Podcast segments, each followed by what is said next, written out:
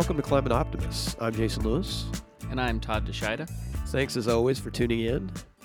We mentioned it last week, but wanted to remind everyone that this will be our last show for 2021, and we'll be resuming the pod the first week of, of January. And, and given that, I just wanted to say thank you as we wrap up the year to all our dedicated listeners. By the way, one of our avid listeners, Dave from the UK, reached out to us about our COP26 episode, and he had a little bit of a different perspective on why we in the US spell some of our words differently than than they do. He was hypothesizing that maybe it was because we ousted all the good British English teachers after we won our independence. And I, I wanted to give you an opportunity to respond. Excuse me? you know, they could be right. We've got plenty of problems over here. But speaking of the Brits, I was just finished the Beatles documentary and I've been singing all those songs. I bet Chelsea loves that. Yeah, she does. I just sing them over and over again until she wants to like jump out of the window here head first onto the concrete. and I was listening to it with Logan. Paul McCartney was singing, and I was like, Does that guy kind of sound like Dada? Because I was singing along, and he's like, Yeah. And I felt pretty good. And I was like, Oh, wow. Who do you think's better? And he pointed at the screen to Paul McCartney. And I immediately packed all his to- toys and clothes and threw them out on the lawn. I mean, to be considered in the same league as Paul McCartney. Yeah. I mean, it sounds like you kind of led the witness there a little bit. So, I mean, that's. I, I that's did. Sort of but I still you. felt pretty good. I mean, we all got to find our self esteem boost somewhere. you know, Dave, our listener from the UK, also rightly inquired about why we weren't tackling some of the kind of important holiday climate topics. And he cited, you know, Santa's carbon footprint. And, and I guess, Dave, I think that we would look at Santa as probably, you know, fairly efficient with the fuel he consumes, considering you know that he's stopping at every house going house to house I, I do think you know while the reindeer are a nice touch and people are sentimental they are you know ungulates which means you know they have multiple stomachs and emit methane. And so it may be time you know for santa to park the reindeer in a place where you can capture that methane and you know convert over to a fully electric sleigh. But you know who am i to get in the way of christmas tradition? So back in November, we polled listeners on social about four different topics and, and which we should cover in December. Their top choice was climate disinformation. Given that, today we'll be digging into kind of both the historical and ongoing campaigns by the fossil fuel industry to undermine climate science as well as their sadly effective efforts to undermine government action. Well, let's uh let's talk about reasons for hope. Yeah, well, you know, in our last episode, you know, we talked about carbon capture and the importance of that technology and getting to, you know, our net zero and climate goals. And, you know, obviously the technology is very new and and it's still expensive, but you know, it looks like there's a lot of startups coming into play that are that are working to for ideas to turn carbon into useful products. You know, there's a great article here in the Guardian, and we'll we'll link it here in the notes. It talks about some of these efforts that are currently underway. There's uh, roughly 350 startups that are working to turn you know carbon into useful products. From what we were looking at, uh, it seems that the most exciting ones that have you know the ability to scale to anything big enough to you know make a dent kind of in pulling carbon out of the air were you know things like jet fuel. And basically they use a, a process that turns you know C- co2 into they call it syngas. Eh, you know it's all this it's chemistry. It's all the stuff that i didn't think was important and didn't pay attention to in school. And luckily there were some kids that did because there's these people and they're they're thinking this stuff up. Another one that's a big thing we use in life is concrete. They can inject carbon into wet concrete which you know stores it permanently. So there's some really cool ideas out there. And you know the investment in this has risen a lot as well. This year it was over 550 million dollars which is more than the previous 5 years combined. What do you think about this technology?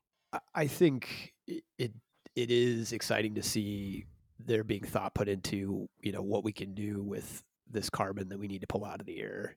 And it seems like that helps upstream when you're talking about the high price of carbon capture because if you can turn that carbon into a valuable product and create a market for it then you're creating demand and that's really what we need more than anything right now is demand in terms of Right. pulling CO2 out of the air. So that's exciting and I think the key with all of this is making sure that we're thinking about kind of the life cycle of emissions. In other Mhm. words, we're not creating a lot more carbon along the way as we Sure. generate those products.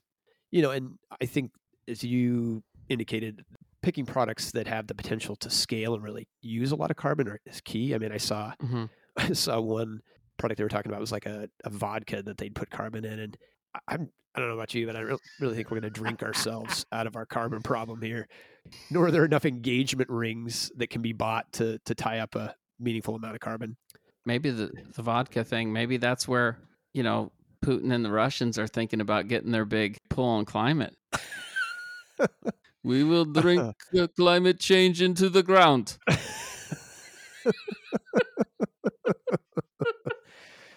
Oh wow! All right, Uh, before we go off the rails here, uh, to help us with this, you know, complex topic of climate disinformation, we're lucky enough to have as a guest today uh, Kathy Mulvey from the Union of Concerned Scientists. She's a director of their climate corporate accountability campaign. She's designed and led corporate accountability campaigns since 1989. Served as executive director for EIRIS Conflict Risk Network, where she worked with pension funds and university endowments to call on companies to support peace and stability in areas affected by genocide and related atrocities. Before that, she worked with corporate accountability for two decades, serving as both an executive director and international international policy director. She was a leader in advocating for the World Health Organization's groundbreaking global tobacco treaty. So, super excited to have her on and her wealth of experience to help us understand the complex web of deception that the fossil fuel companies are behind. yeah, really excited. Kathy, welcome to Climate Optimists. Thanks. Great to be here. Yeah, excited to have you here to talk about this topic. To start things off, uh, let's have you answer the question of when you think about efforts to address climate change, uh, what you know, what makes you hopeful? Yeah, the the movement that is growing and led by young people and indigenous people um, and is uh, really stressing the urgency of action and impatience with the failure of my generation and previous generations to really stand up to fossil fuel polluters and people who are really i mean people who are putting their lives on the line uh, out there to to challenge you know our system of energy and the economy that's that's built on it Yeah, I've noticed the you know energy of the youth, and that's been it's been great to watch. So let's start with a, a, a basic question then. When it comes to climate disinformation, what is it? Sort of what falls into that definition? yeah this is a pretty wide ranging topic in in some ways so you have actual uh, denial of climate science you know claims that the science is still uncertain misrepresentation of climate action policies and what impact they will have i think a specific area there that we've seen and that Ben Franta has revealed in his research into the American Petroleum Institute is a scale that overestimates the costs of climate action while eh, you know often ignoring the costs of inaction. I think another form of disinformation is framing of the issue of climate change as one that is uh, only about individual responsibility. So, we as individuals do absolutely have responsibility to act, but you know, I would argue that our responsibility is to put pressure on fossil fuel polluters, to put pressure on our our policymakers. That those are some of the most important actions that we can take. And instead, you know, we see the the fossil fuel companies, as the tobacco companies have long done, trying to say that this is a this is a question of of personal responsibility, of personal choice.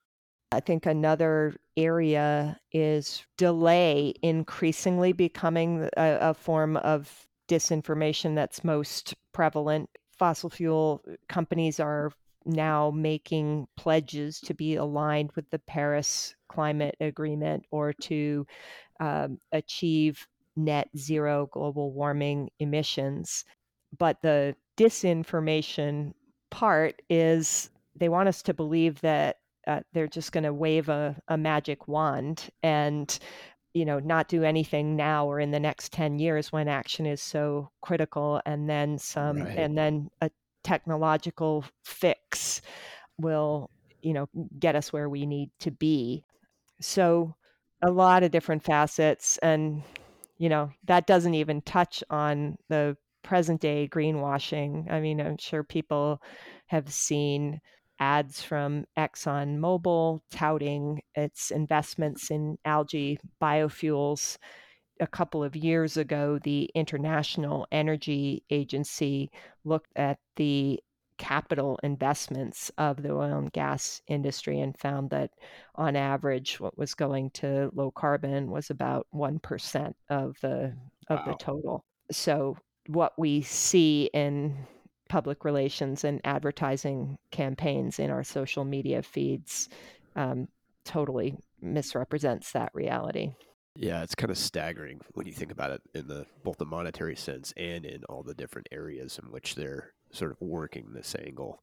Well, I guess that leads to the question of kind of, and you've hinted at this a little bit, but who are sort of the you know the biggest players in the fossil fuel industry when it comes to this disinformation? Yeah, I mean, so the major investor owned oil and gas companies, BP, Chevron, ExxonMobil, Shell, um, which are all part of the American Petroleum Institute, have known for at least 50 years about the the harm that their products posed to the to the global climate. You know, not only did they uh, ignore their their own scientists, you know, in the case of ExxonMobil, and and not redirect their business toward renewable energy that would be less harmful to the climate.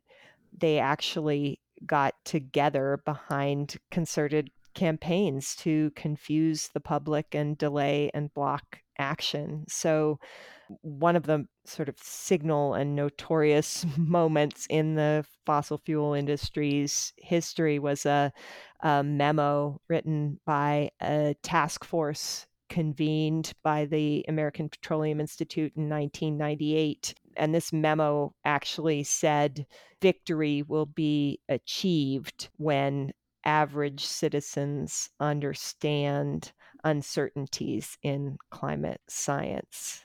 Wow. So, you know, this was a real effort to yeah to make uh, i mean as with the tobacco industry where industry representatives notoriously said doubt is our product. You know this is a very similar playbook um, that the fossil fuel industry has employed. Exxonmobil and chevron as us based oil and gas companies still continue to insist that they bear no responsibility for emissions that come from burning their oil and gas products.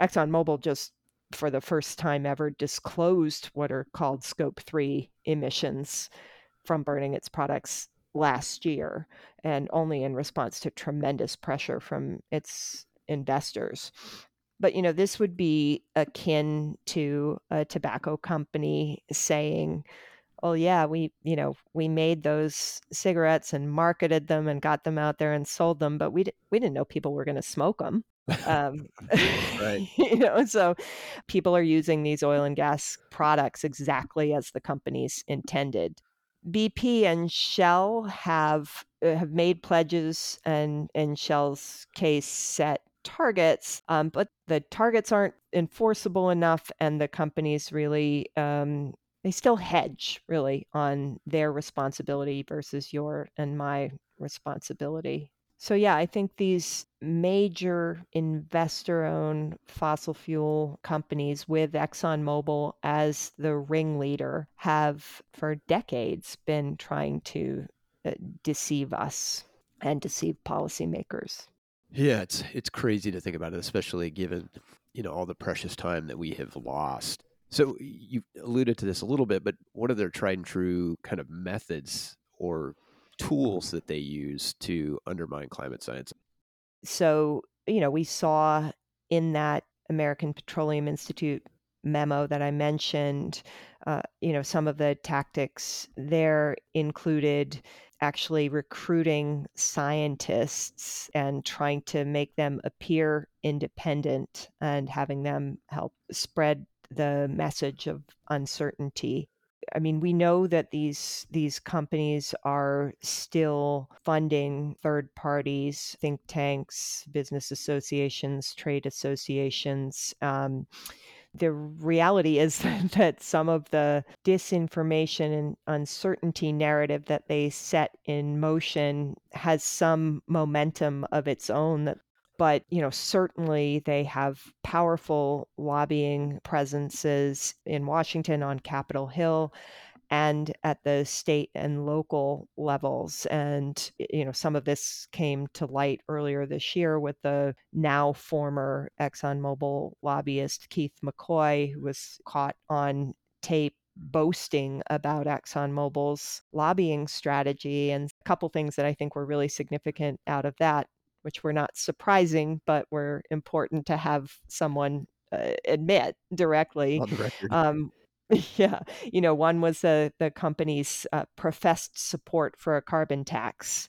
He said that the carbon tax is actually a good talking point for the company and made it clear that from his perspective didn't have any intention of actually making it happen. You know, he also said of course we do support climate science disinformation and he said that the trade associations are good whipping boys for the industry. Wow. So you know, and uh, so we see this the companies claim to support a climate related policy, but then the American Petroleum Institute, which they're all part of and all in leadership at, opposes those rules. Um, and this was a uh, in the hearing that the House Oversight Committee had at the end of October.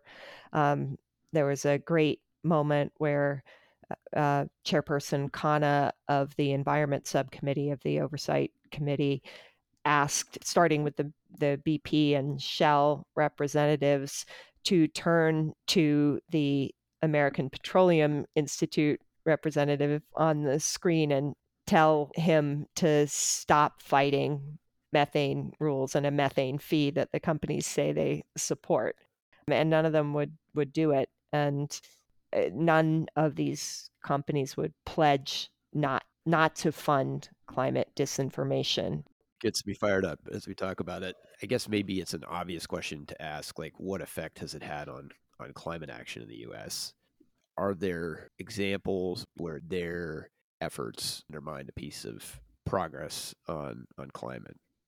Yeah, I mean, I think the fossil fuel industry's disinformation and anti climate lobbying has played an important role in the failure of the US to take federal action at the pace and scale that's needed. And looking back, there are various examples. I mean, the industry came together um, in the late 1980s around the what was called the global global climate coalition right which was an effort to block the US participation in the Kyoto protocol. Right.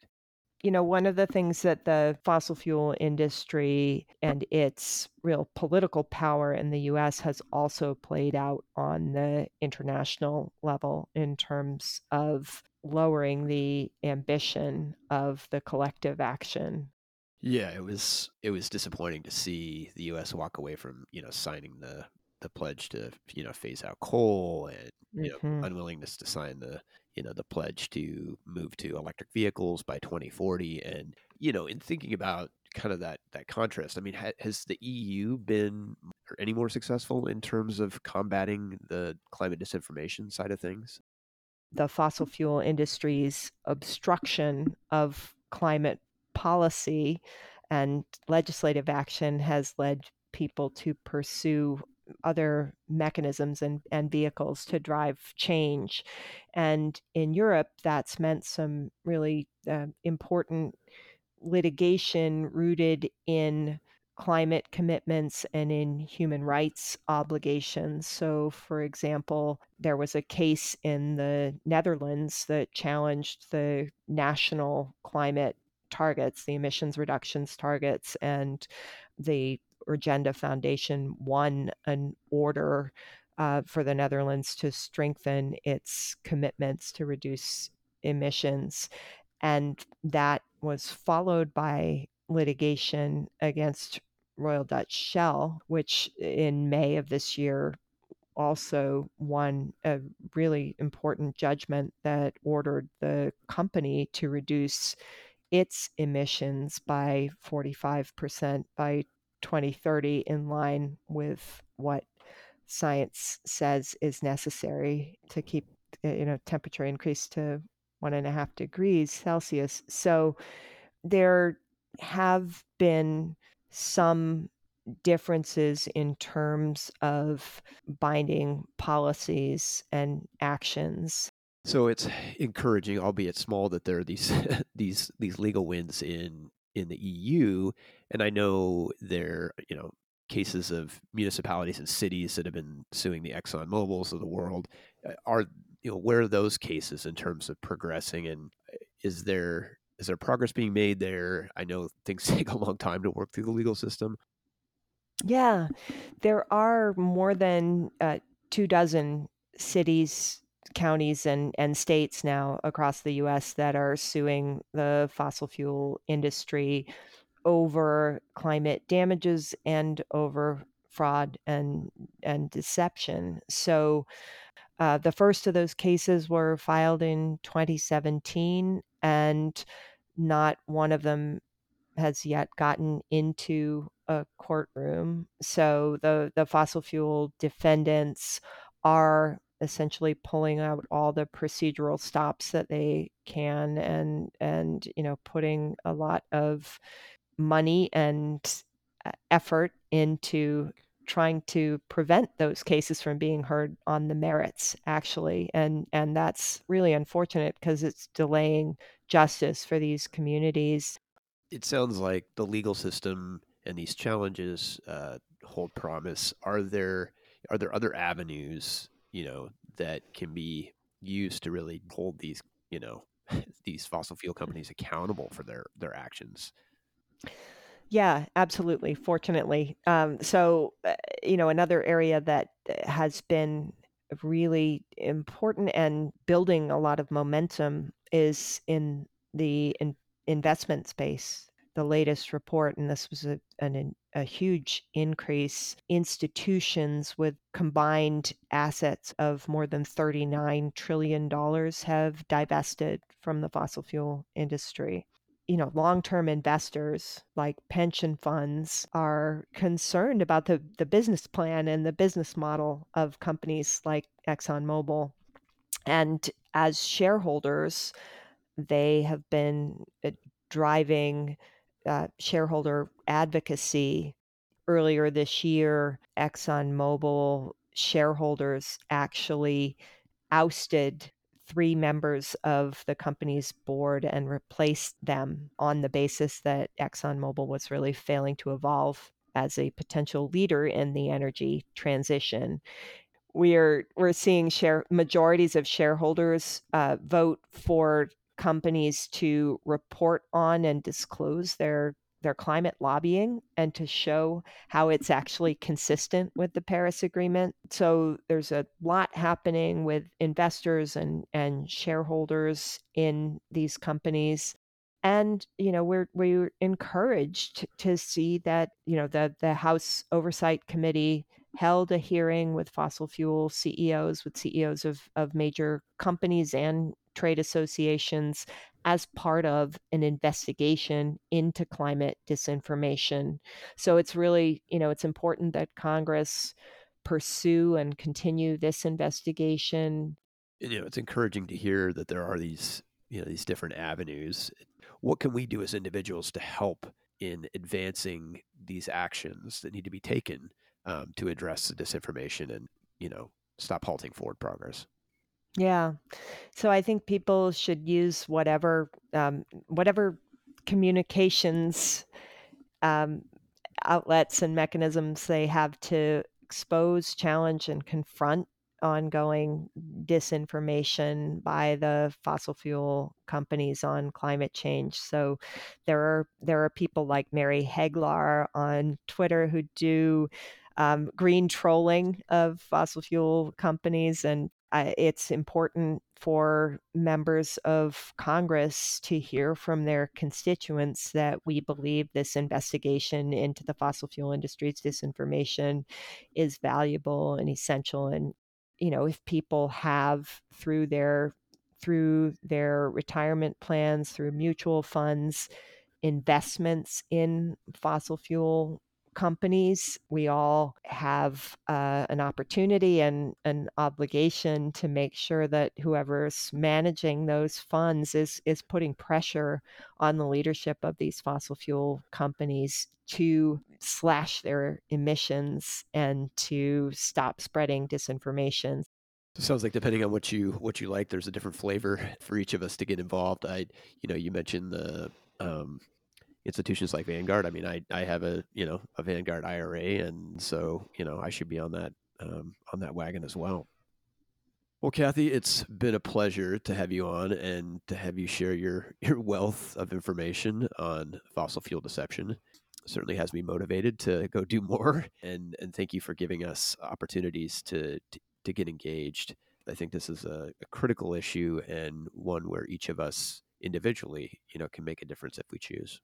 Yeah, thanks so much, Jason. And uh, I should say, too, that a lot of what I've been uh, talking about is available on the Union of Concerned Scientists website at ucsusa.org. Thanks, Kathy. All right. Thanks a lot.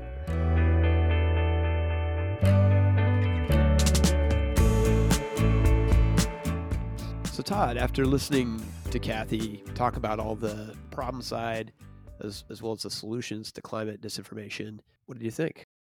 Well, I had a you know a few takeaways from it. I was interested to hear that her kind of hopeful message was that you know it's really the young young people and some of the indigenous organizations and people that are really holding everyone's feet to the fire on climate change because you know I, I agree i think it's going to take consistent pressure that doesn't go away if you look back on history i'm sure that most of the big things that have ever happened and it's not it's the leaders responding to to pressure from from the people and that's really what we're trying to do here. You know then misrepresentation of climate action policies was another one that stuck out to me that they're overestimating the cost of what climate action is going to cost and ignoring the cost of of inaction which obviously plays into their message and benefits their their companies well, and we see that at Capitol Hill all the time, right? Where certain legislators are putting out just sort of scare tactics about the cost of climate action, what it's going to mean, you know, in terms of impacting the economy and making inaccurate statements about how it's going to impact the stability of our our electrical grid. And you don't hear any of those people talking about what's going to happen to our economy if climate change goes unchecked, right? Or if, you know, what's going to happen to our grid. Yeah, and then the framing of the issue, putting it back on individuals rather than kind of admitting any collective fault here for this. You know, it's kind of that back to the the big tobacco, right? That's people's personal choice and uh you know that that phrase we didn't know anybody was going to smoke them. You know, it's kind of, it just seems just just totally counterintuitive and outrageous, right? That that anybody would say that, but it's very true. It's, it's kind of like be them saying, "Well, we didn't know anybody was going to burn this stuff in their car." You know what I mean? It's it's it's just really outrageous, and and then it sounded like there was also a lot of lobby. I call it lobby laundering almost of basically, you know, they're out there saying, "Oh, we care about this stuff. We're biofuels our thing, and we, gosh, we care about the climate." And then they have these trade associations kind of doing their bidding on the other end, fighting climate legislation. And I know that you you know you were a little bit more focused as the optimist that you are which i appreciate of the of some of the progress you know that is happening in some of these areas as well though yeah i i think while you could be a cynic and say hey they're you know they're just playing the same game in the tobacco companies and you know look at all the damage that did. The reality is big tobacco isn't what it was you know we we won that campaign. It took time. And so in a way it's heartening to me to know that like well if we already know what the playbook is and then we also know how to play defense on that and and what it took to to dismantle uh you know their apparatus. Right. And yeah i i, I am optimistic todd. That's uh, good Reuters was reporting just last week that the Coalition for a Responsible Exxon, which is a huge investment group, has called on CEO Darren Woods to to be replaced and for the company to do more to curb greenhouse gas emissions. So you've got clearly a lot of pressure from the investment side mm. and and it's you know it's having an impact. I feel like in in the near term this investigation that's been launched by the House Oversight Committee on climate disinformation could could bear some fruit, right? I mean, it can take years to get through the courts and, you know, it's clear the fossil fuel companies are using all they can to sort of delay action there, but you know, ignoring a subpoena from Congress is a little bit harder to do, you know? Yeah. Another area that's, you know, probably not a secret, but is worth calling out is is really the climate disinformation that gets propagated by social media, you know, and, and specifically Facebook. In those, you know, recent disclosures by their the whistleblower about, you know, Facebook, there were all these papers that talked about how employees have been highlighting for years the fact that, you know, climate disinformation isn't you know treated seriously enough or being dealt with seriously enough and you know they've they were advocating for you know really treating it in the same way they do covid or election misinformation which is that it, it is an imminent threat. And you know obviously getting mark zuckerberg to do anything is is a big lift. Sure. Uh, I, I think that's clearly an area where there's you know there's opportunity. Yeah. I mean i i would love to dive into some of that social media and the facebook thing in a whole episode. Yeah, I mean, I I assume the the vast majority is really just coming from a handful of sources, and so if you can curtail those sources, you eliminate you know ninety percent of the problem. So when thinking about the fossil fuel companies and the incremental progress being made, but the the big lift that still needs to take place, you know, the question obviously becomes what can we do? And you know, for this week, we'd ask people to consider a donation to the Union of Concerned Scientists. The interview with Kathy clearly illustrates all the great work that they're doing as an organization, creating awareness in the public, educating lawmakers, or, you know, providing the necessary data to inform, you know, inform these lawsuits. So we think that they're doing a great job and that the work they're doing is, is pretty essential in this space. So if you want to make a difference, consider sending a donation their way and, and we'll have a link to their website on our website. So that's a wrap for today. Thanks again for to everyone for tuning in, helping spread the podcast and the climate solutions that we're helping advocate for. Come back and join us beginning of January when we'll be discussing more climate solutions, reasons for hope, and ways each of us can make a difference. Climate Optimist is made possible by Climate Stewards Collective. You can always find us on the web at climateoptimist.co. That's climateoptimist.co. And don't forget to follow us on social at Climate Optimist Podcast.